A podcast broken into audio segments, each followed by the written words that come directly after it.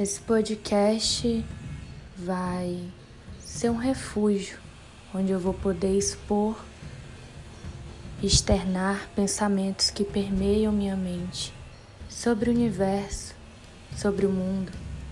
E ele vai se chamar Sem Ensaio para fazer uma alusão à vida, que não permite ensaio nem cortes. Luz, câmera, ação.